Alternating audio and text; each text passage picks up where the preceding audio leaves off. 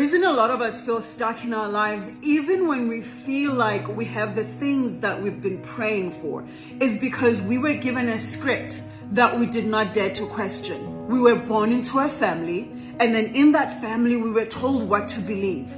And then in those belief systems, we were then told how our lives should look like. And I bet you, even when we had those moments of conflict, where when we were alone, we thought, mm, this doesn't feel good for me we then stepped into people pleasing behaviors, self abandoning behaviors, where we fell back into a script where we knowingly knew right in the depths of our heart that this does not align with who I am and who I want to be.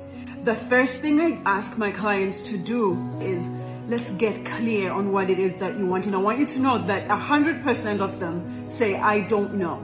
For me, that is a beautiful place to start because now that we know what you don't want, we can start investigating what it is that you do want. And that's where I start the work.